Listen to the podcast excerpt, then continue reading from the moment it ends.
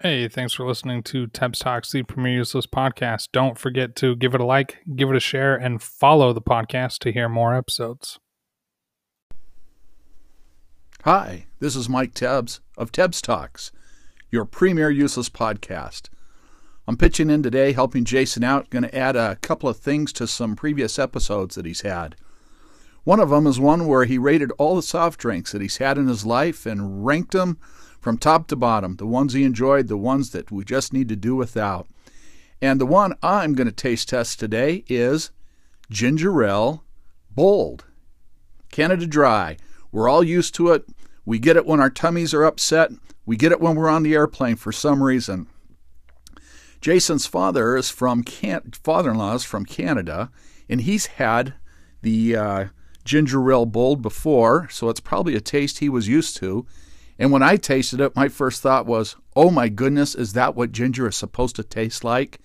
It was literally hot, a little peppery, kind of left a burning taste in the back of the mouth. I would say, have a taste, see what you think. I'm not going to rank it up there very high. Matter of fact, I don't think there's a market for it here in the United States. It's almost like having 7 Up with a little bit of sriracha in it. So, uh, not my favorite, but I'm glad I gave it a try. It certainly is an acquired taste. The next thing I want to talk about, Jason went on to talk about uh, sports in his life and the influence they were and when he first became aware of them. And when I first became aware of sports growing up in North Las Vegas, everybody was a Dodgers fan. And uh, my aunt and uncle lived in LA, and we went out to visit them, and they got us tickets to go see a Dodger game. And back then, there weren't very many baseball games on television. You saw a lot of uh, things in black and white. Uh, color TVs were just starting uh, to come in vogue. And when we went to Dodger Stadium, it was incredible. And matter of fact, the stadium really hasn't changed uh, since we were there. And and I was probably uh, at 10 to 12 years old. And now I'm 60 years old, and the stadium looks a lot the same.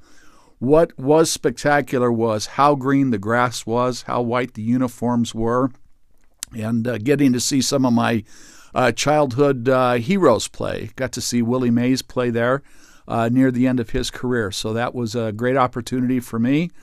Was thrilled when they won the World Series in 1988. Nancy and I were uh, newly married, and so that was a fun activity that we enjoyed uh, back then we were either cheering for her Minnesota Twins or my Los Angeles Dodgers. And the Dodgers won the World Series this year, but this is the year I kind of took off from sports. I felt it got a little too uh, politicized, so I backed off from the amount of sports viewing uh, that I did. But still, uh, still glad for him anyway, even though I didn't see much of the World Series. And then the last thing I want to comment on is the election. I stayed up late Tuesday night to check uh, check the results, see how everything was coming along. Here it is. It's Friday afternoon, and guess what? I'm still on the computer checking results and seeing how it all turned out.